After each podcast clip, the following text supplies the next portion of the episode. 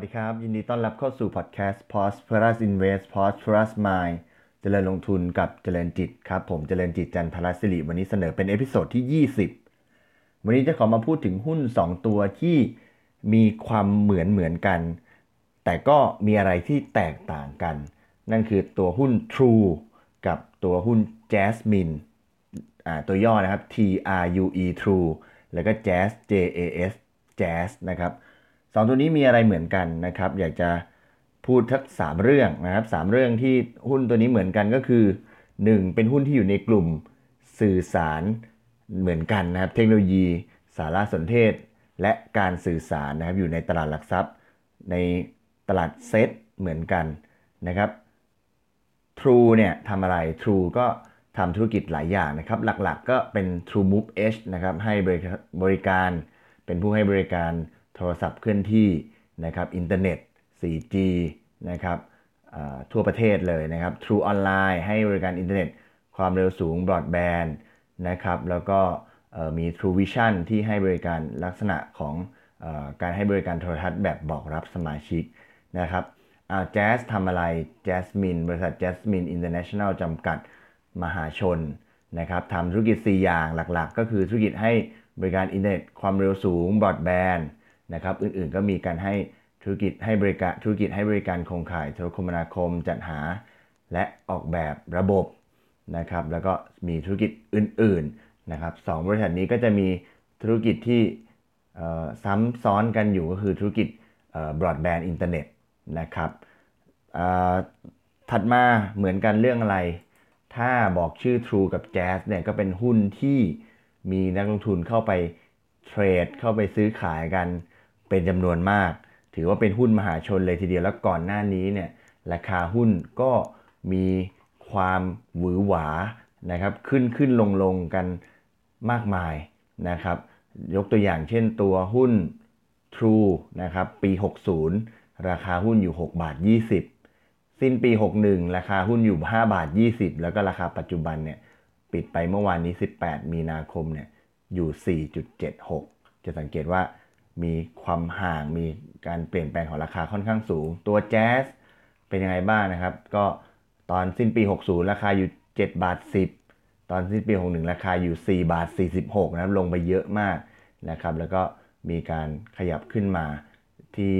ราคาปัจจุบันเมื่อวันที่ 18 มีนาคมที่ 5 บาท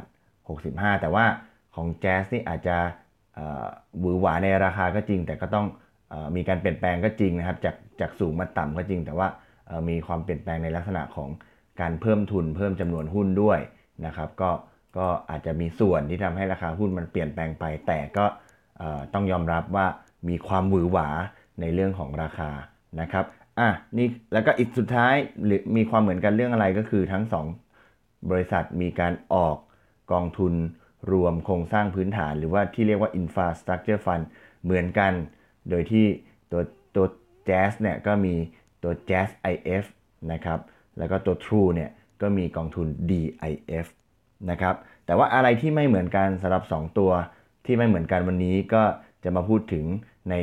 แง่ของกลยุทธ์การลงทุนของทั้ง 2 ตัวที่ไม่เหมือนกันนะครับ วันนี้ขออนุญาตนำ paper research ของบริษัทหลักทรัพย์กสิกรไทยมาพูดถึงนะครับ โดยนักวิเคราะห์ของทางหลักทรัพย์กสิกรไทยเนี่ยเขาเพิ่งออก paper ของหุ้น ทั้ง 2 ตัวมา ผมลองนำข้อมูลมาให้ดูนะครับ แล้วเราจะเห็นความแตกต่างนะครับ อย่างแรกพูดถึงขอพูดถึงตัว Jasmine ก่อน Jasmine เนี่ยนักวิเคราะห์บอกว่าเป็นเครื่องมือผลิตเงินปันผลนะครับ ตัวตัว JAS เนี่ยทำธุรกิจ broadband internet นะครับ มีสมาชิกเข้ามาใช้งาน แล้วก็จ่ายค่าบริการเป็นรายเดือนให้กับทางบริษัท แล้วก็พอได้รายได้มาก็นำมาจ่ายเงินปันผล นะครับแต่ต้องบอกว่าเงินปันผลของแจ๊สเนี่ยที่มีความเด่น แล้วก็เป็นประเด็นเก็งกำไรของตัวแจ๊สเนี่ยสาเหตุก็ส่วนหนึ่งเนี่ยก็มาจากการจ่ายปันผลในอดีตของหุ้นนะครับเวลาที่หุ้นไปขายสินทรัพย์เข้ากองทุนอสังหาบริษัทตัวแจ๊สเองเนี่ยก็จะจ่ายปันผลที่ค่อนข้างสูงนะครับอีกกรณีหนึ่งที่มีการเก่งกำไรกันในตลาดเนี่ยอันนี้เป็นความเห็นส่วนตัวของผม แล้วก็ที่เห็นในตลาดนะครับก็คือว่า ด้วยผู้ถือหุ้นนะครับอันดับหนึ่งของตัวแจ๊สเนี่ยเขามีถือหุ้นเป็นจำนวนมากนะครับแล้วก็มีความเป็นไปได้ที่จะมีความต้องการในเรื่องของเงินปันผลที่สูงนะครับอะมาดูประเด็นการลงทุนของตัวแจ๊สนะครับหุ้นแจ๊สเนี่ยในช่วงไตรมาสสีที่ผ่านมาเนี่ยมีการรายงานกำไรสุทธิออกมา 123 ล้านบาท ลดลง 87%เมื่อเทียบกับช่วงเดียวกันของปีที่แล้ว ก็เพราะว่ามีรายลดลง เพราะว่ามีรายการพิเศษ แต่ถึงจะตัดรายการพิเศษออกไปนะครับ ก็มีกำไรอยู่ 514 ล้านบาทเพิ่มขึ้น 26%เมื่อเทียบกับปีที่แล้ว สาเหตุมาจากการควบคุมต้นทุนที่ดีขึ้น แต่ก็ยังต่ำกว่าที่นักวิเคราะห์คาดการอยู่นะครับสำหรับไตรมาสสี่ที่ผ่านมา แจ๊สเนี่ยประกาศจ่ายปันผลในไตรมาส 4 เนี่ยที่จะมาจ่ายในช่วงนี้เนี่ยที่ 28 สตางค์นะซึ่งขึ้นเครื่องหมาย XD ไปเรียบร้อยแล้วเนี่ย 28 สตางค์เทียบกับราคาปัจจุบัน 5 บาท 65 เนี่ย ก็คิดเป็นถึง 4.96%จะสังเกตเห็นความมีการที่บริษัทเนี่ยมีการจ่ายปันผลที่มีอัตราผลตอบแทนที่ค่อนข้างสูงนะครับ แต่อย่างที่บอกคืองบไม่ได้ตื่นเต้นมากนัก แต่มีการจ่ายปันผลสูงแล้วนักลงทุนจะคาดหวังอะไรจากหุ้นตัวนี้นะครับ ก็ต้องบอกว่า ถ้าพูดถึงธุรกิจทั่วไปเนี่ยอย่างตัวอินเทอร์เน็ตบอร์ดแบนเนี่ยก็มีการปรับตัวเพิ่มขึ้นนะครับ ยกตัวอย่างเช่นตัวในไตรมาสสี่ที่ผ่านมาเนี่ยก็มีตัวสมาชิกเนี่ยเพิ่มขึ้น 47,000 74,400 รายนะครับ แล้วก็ถ้าภาพรวมทั้งหมดเนี่ยก็ปรับเพิ่มขึ้น 7.9%เป็นต้นนะครับ แล้วก็ตรงนี้เนี่ยเราเห็นการเติบโตของการใช้งาน ตัวลูกค้าอินเทอร์เน็ต แต่อีกประเด็นหนึ่งสำคัญที่สำหรับตัวแจ๊สเลยก็คือว่าแจ๊สเนี่ยมีความตั้งใจที่จะขายสินทรัพย์เนี่ยเข้ากองทุน Jazz IF อีกครั้งหนึ่ง แต่ว่ามันมีเรื่องสะดุดนิดนึงคือในเรื่องของการเจรจาเนี่ยเดิมทีตั้งใจจะเจรจาให้สามารถขายสินทรัพย์ได้ภายในปี 62 แต่ปรากฏว่าไม่สำเร็จทำให้ต้องขยับไปในปี 63 64นะครับซึ่งถ้าขายสำเร็จเนี่ยจะรับรู้กำไรในปี 63 ถึง 1.06 หมื่นล้าน 10,000 แล้วก็ 600 ล้านบาทนะครับ แล้วก็ในปี 64 เนี่ย อีก 6,800 ล้านบาท ซึ่งจะสามารถนำมาจ่ายปันผลได้ในปริมาณที่สูงมากนะครับ ก็คือจะจ่ายในปี 63 เนี่ย 9.6 พันล้าน แล้วก็ในปี 64 เนี่ย 6.2 พันล้าน ซึ่งถ้าคิดเป็นดีเวเดนยิวนะครับ จะสูงในระดับ 20%แล้วก็ 14%ตามลำดับนะครับ เพราะฉะนั้น ตอนนี้เนี่ยอย่างที่บอกคือถ้าเป็นธุรกิจโดยทั่ว ๆ ไปของแจ๊สเนี่ยก็โอเค การใช้อินเทอร์เน็ตบอร์ดแบนการบอกรับสมาชิกอะไรก็เพิ่มขึ้น แต่มันไม่ตื่นเต้น เท่ากับการที่ตัวแจ๊สเนี่ยมาขายสินทรัพย์ เข้ากองทุนอสังหากองทุนโครงสร้างพื้นฐานแล้วก็ได้รับเงินมาปันผลให้กับผู้ถือหุ้นนะครับ เพราะฉะนั้นเนี่ยถ้าและจากข้อมูลตรงนี้เราก็เห็นแล้วว่า ถ้าจะลงทุนในประเด็นเรื่องของ การขายสินทรัพย์เข้ากองทุนเนี่ยก็มีการเลื่อนไปในปี 63 แล้วก็ 64 แต่ในทางทฤษฎีนะครับ การที่หุ้นจะมีรายได้เข้ามาในอนาคตเนี่ยเมื่อคิดย้อนกลับมานะครับ มันก็จะทำให้มูลค่าของตัวบริษัทเพิ่มขึ้นนะครับ โดยที่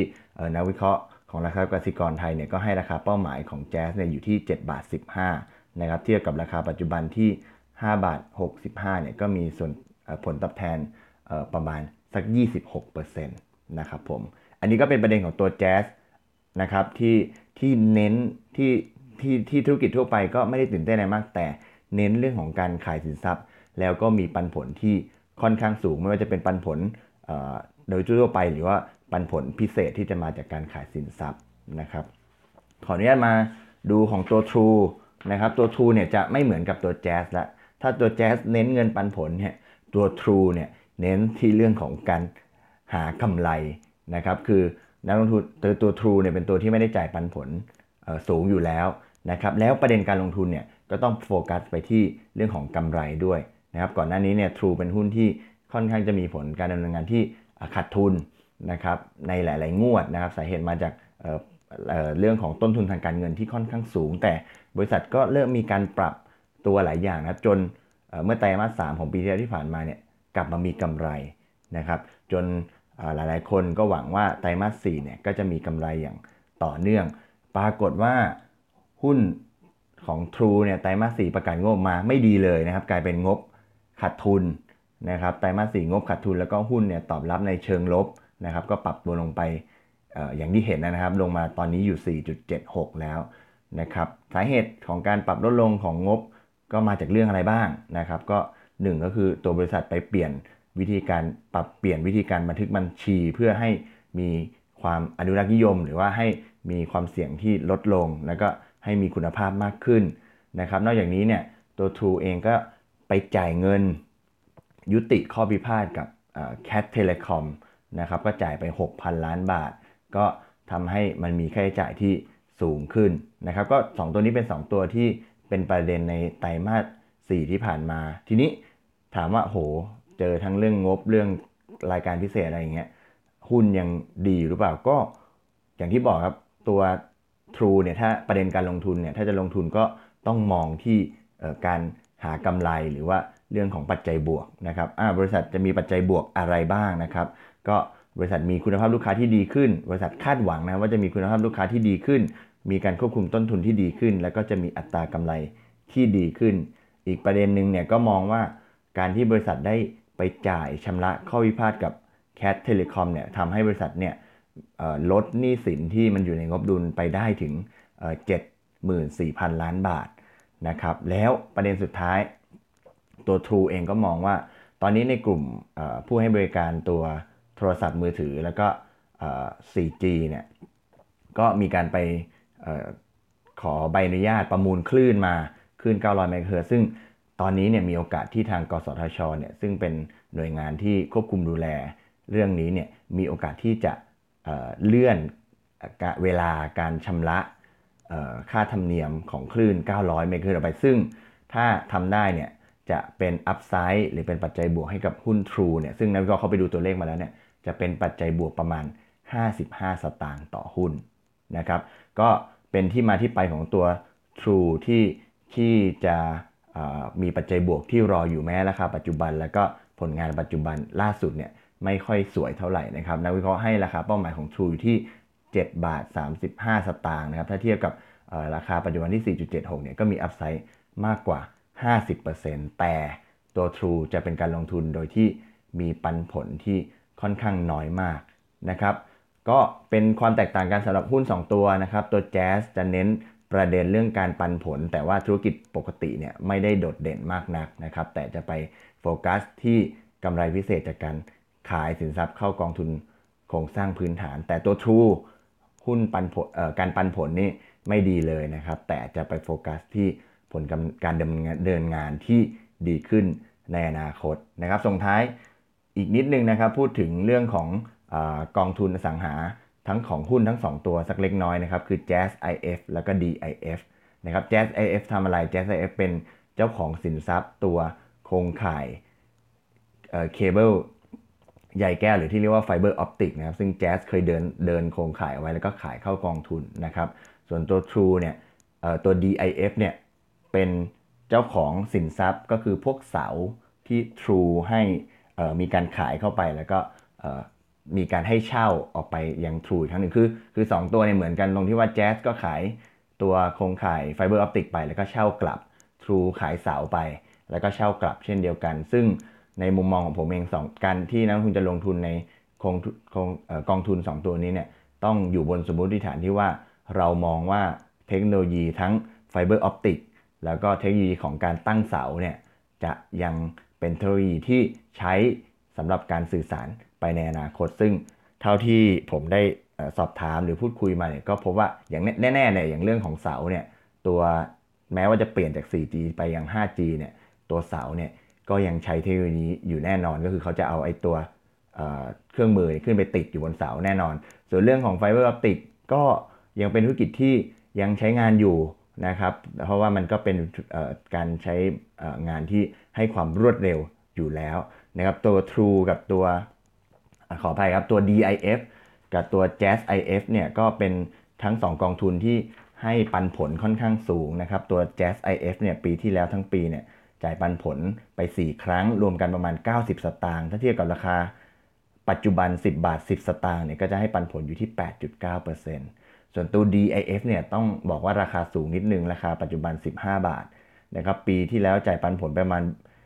รวมกัน 4 ครั้ง 1 บาทกับอีก 15 สตางค์นะครับ ต้องบอกว่า 1.0155 ก็คือ 1 บาทกับประมาณ 1 สตางค์นะครับก็คิดเป็นผลตอบแทนประมาณ 6.77%นะครับเพราะฉะนั้นนอกเหนือจากตัวหุ้น 2 ตัวที่มีความแตกต่างในเรื่องของกลยุทธ์การลงทุนแล้ว ตัวกองทุนโครงสร้างพื้นฐานของที่อยู่อันเดอร์ของหุ้นทั้ง 2 ตัวนี้เนี่ยก็เป็นผลตอบแทนเป็นการลงทุนทางเลือกการลงทุนที่น่าสนใจ แล้วก็ให้ผลตอบแทนที่น่าสนใจ